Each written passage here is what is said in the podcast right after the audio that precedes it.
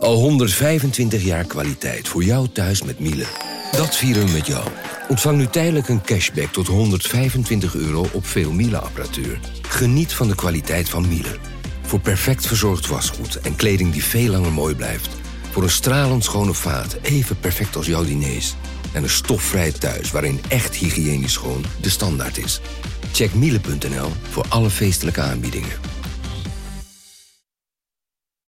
Hey podcastluisteraar. Ook op zoek naar een relevante invulling van je schaarse luisteruren? Tune dan in op de podcastserie ESG, even samengevat van BNP Paribas. Wij, Marloes en Aldert, spreken daar duurzame voorlopers en wereldverbeteraars. Waarover dan? Nou, bijvoorbeeld of we ooit duurzaam kunnen gaan vliegen. En waarom koeien in de stad nou een goed idee is? Dat en meer elke twee weken in een nieuwe aflevering. Dus abonneer je. ESG, even samengevat. Vanaf de redactie van NRC het verhaal van vandaag. Mijn naam is Thomas Ruip.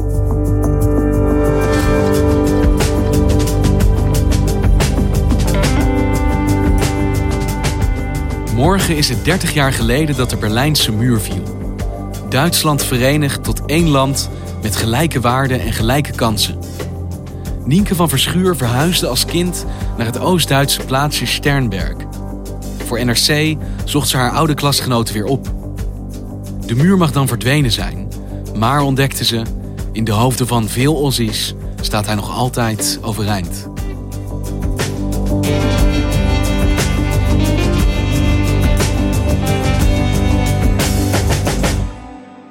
Ik ben opgegroeid in Mecklenburg-Vorpommern in een heel klein stadje Sternberg. Het is een stadje van 5000 inwoners. Het is zo'n heel typisch Oost-Duits stadje met vakwerkhuizen en straten met kinderkopjes. Het ligt tussen twee meren in en verder tussen velden met graan en koolzaad. En ik zat tussen mijn vierde en mijn tiende op school in Oost-Duitsland, in voormalig Oost-Duitsland. Ik zat op de Alexander Beem Grundschule, een heel mooi hoekig gebouw van betonplaten. En mijn lichting bestond uit ongeveer 60 leerlingen. Morgen is het 30 jaar geleden dat de muur is gevallen. En ik was nu achteraf wel heel erg benieuwd in hoeverre mijn oud-klasgenoten van toen nog echt Ossies zijn. Oost-Duitsers. Oost-Duitsers.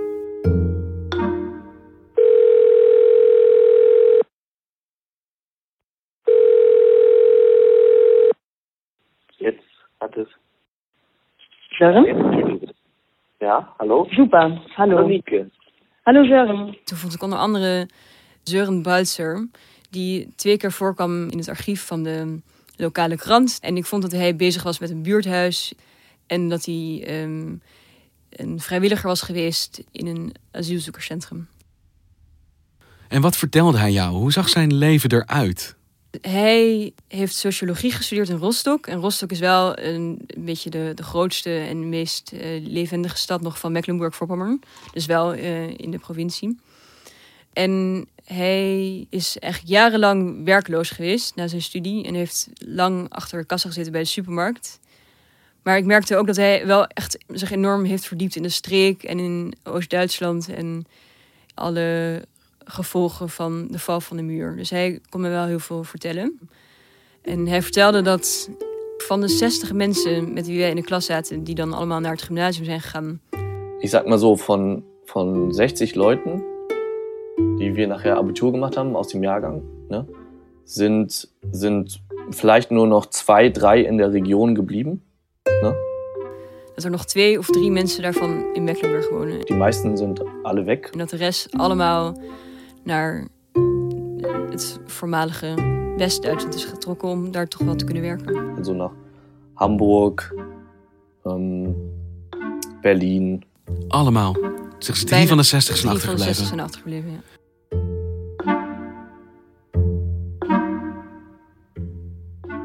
Hoe bestaat dat? Ja, om daar iets van te begrijpen, eh, moeten we eigenlijk decennia terug in de tijd. Want het oostelijke deel van Duitsland werd na de Tweede Wereldoorlog eh, bezettingszone van de Sovjet-Unie. En eh, in 1949 werd daar toen de DDR gesticht. En ook in de DDR al gingen er in de eerste paar jaren gingen er zoveel, trokken er zoveel mensen weg uit dat gebied. Dat er in 1961 de muur werd gebouwd. En de muur werd vanuit het oosten zo voorgesteld alsof het was om de kapitalisten uit het westen buiten te houden. Maar eigenlijk was het bedoeld om de eigen bewoners of de eigen bevolking binnen te houden. En tussen 1961 en 1990 was de bevolking in dat gebied dus ook heel constant. Maar eh, na een paar maanden van vreedzame protesten eh, in eh, de DDR viel toen de muur op 9 november 1989. Goedenavond. Berlijn was vandaag opeens niet langer meer een verdeelde stad. Want tienduizenden Oost-Berlijners wandelden gewoon door de grensovergangen naar het westen. Ze winkelden in de binnenstad van West-Berlijn of reden vrolijk een rondje met hun trabant. Vanavond is daarom de hele uitzending van NMS Laat gewijd aan de gebeurtenissen aan beide kanten van die Berlijnse muur. And then they forced open another gate and piled through it. How do you measure such an astonishing moment in history? The East German government said tonight they were going to make more openings in the wall, at least a dozen more. Put bulldozers right through the wall so that more people could cross to the west. in de jaren 90 werd gewoon die hele DDR ontmanteld. Het werd gewoon van een dictatuur die 50 jaar lang had geduurd, moest Oost-Duitsland een democratie worden. Eh, en dat had wel enorme gevolgen, want in de DDR bijvoorbeeld bestond officieel geen werkloosheid. En als je werkloos was, was dan was je een Azzi. En ehm, Een Azzi? een Azzi, ja, dat is iets van een, a- dan ben je asociaal of dan ben je gewoon een, een outcast. Een ASO. Een ASO, precies. En ehm, in de jaren negentig werden al die staatsbedrijven dus geprivatiseerd. En toen ontstond er enorme werkloosheid. En toen is ook wel weer dus de grote leegloop begonnen. En in de afgelopen 30 jaar zijn dus ook 300.000 mensen uit Mecklenburg, wat ongeveer 20% van de hele bevolking is, zijn naar het westen getrokken. Hoe was dat voor de achterblijvers om te zien dat zoveel mensen met wie ze in het oosten woonden eh, meteen die, grens overstaken? Toen die geen grens meer was. Ja, die hadden heel sterk het gevoel eigenlijk dat na de val van de muur het toch wel de West-Duitsers waren die de lakens uitdeelden. En dat de hereniging eigenlijk een beetje op hun voorwaarden ging. Want in 1990 kwamen alle Westies en die gingen alles nog een keer dunnetjes overdoen, maar dan beter. Ehm, en er zijn ook statistieken van dat eigenlijk twee derde van de managementfuncties in Oost-Duitsland nu door West-Duitsers wordt vervuld. Ehm, dus zij voelen zich echt wel een beetje miskend. En Zeuren zei ook nog dat ehm, die mensen in het oosten die zich enorm hebben ingespand om na de oorlog het land weer op te bouwen, zich dus nu heel erg de verliezers van de wende voelen. Omdat zij nooit erkenning hebben gekregen voor al hun werk en moeite. Ich denke mal, das hat viel damit zu tun, dass man sich so als Verlierer der Wende sieht. Die Westdeutschen haben ja gesagt, wo, äh, was richtig und was falsch ist. Und ähm, das führt zu einer gewissen Verbitterung. Ne?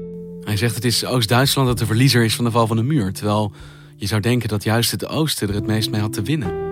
Ja, dat zou je denken, maar gevoelsmatig ehm, voelen zij zich inderdaad vaak de verliezers.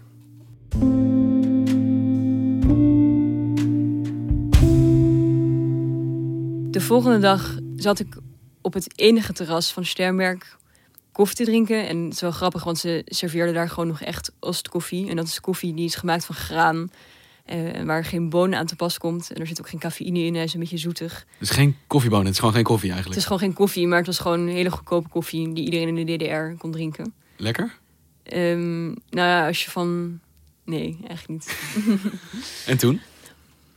En toen reed er een busje van een glazenwasbedrijf langs. En de bestuurder die stapte uit en die ging stond te onderhandelen met een vrouw over een of andere opdracht.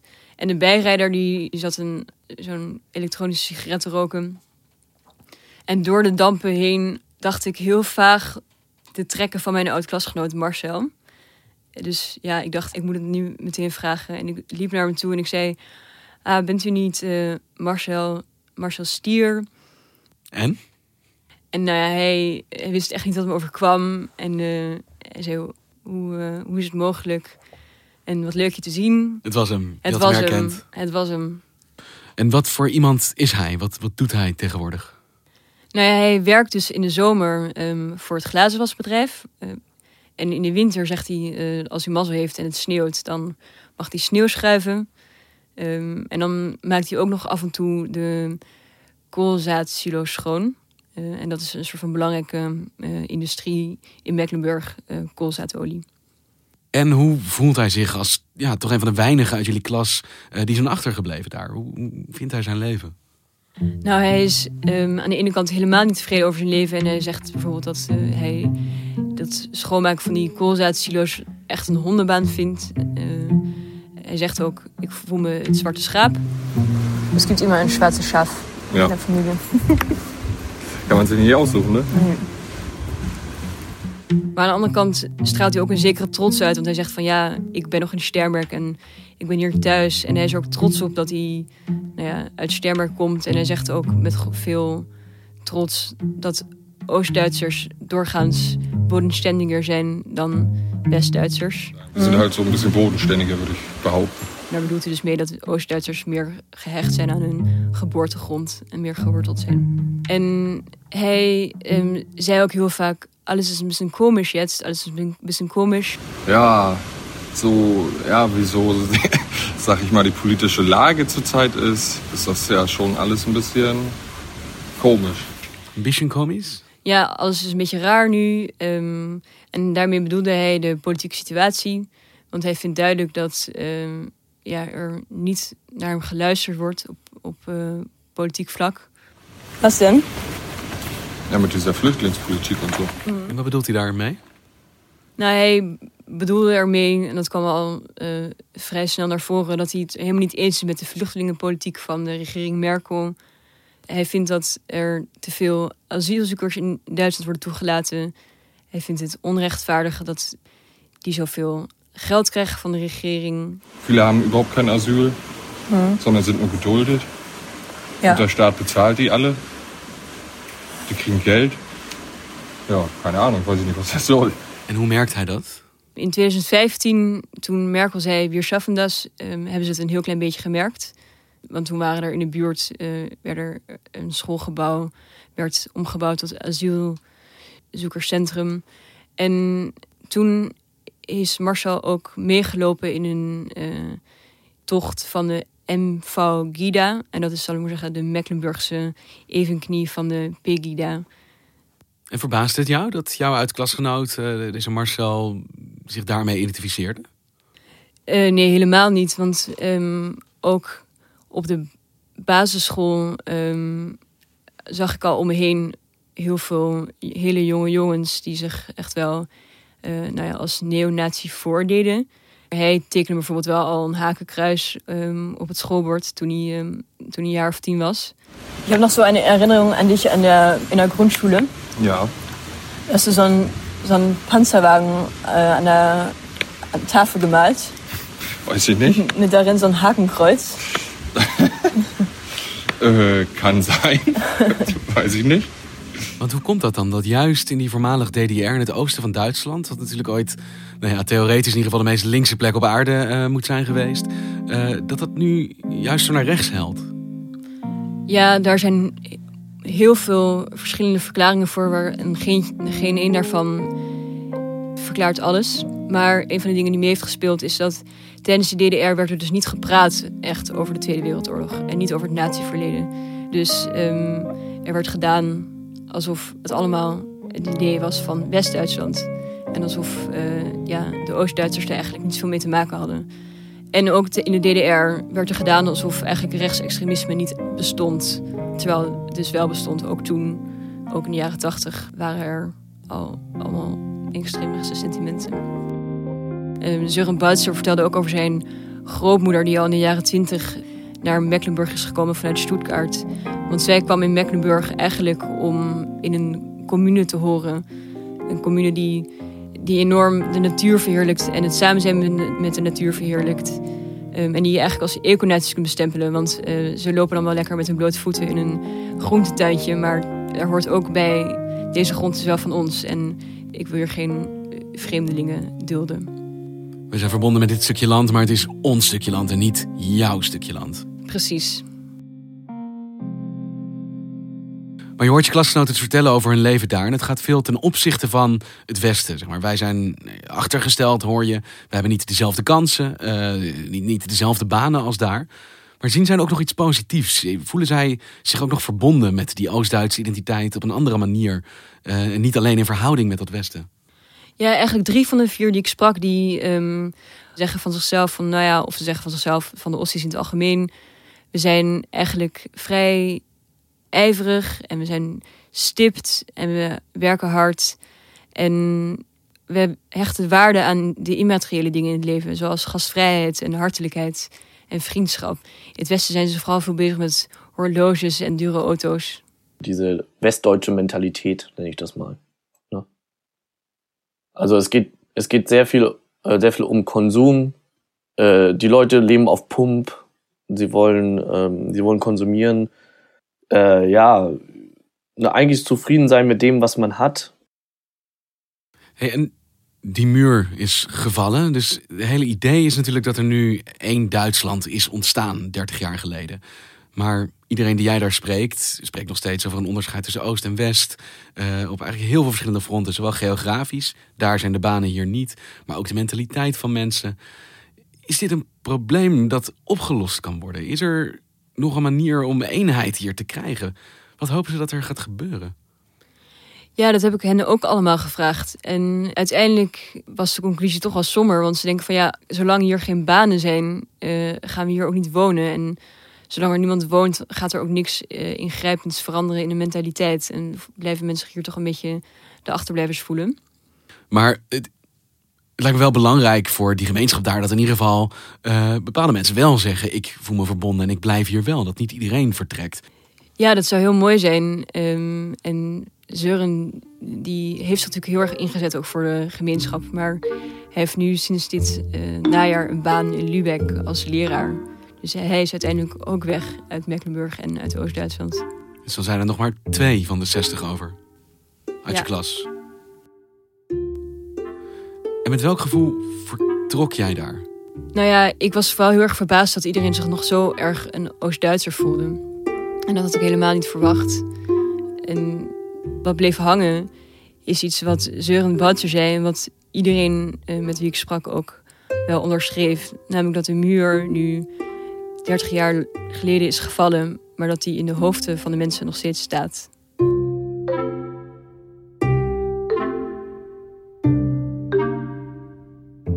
Dankjewel, Nienke. Jij bedankt.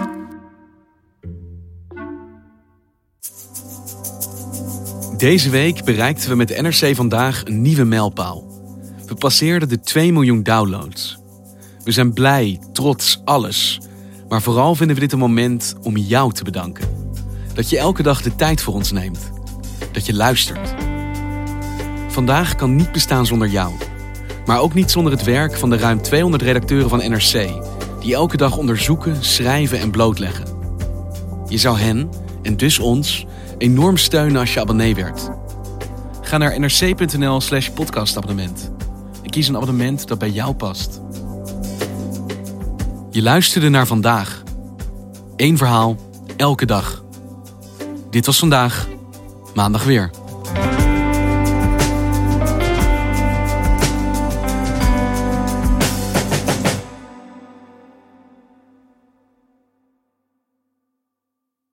Technologie lijkt tegenwoordig het antwoord op iedere uitdaging.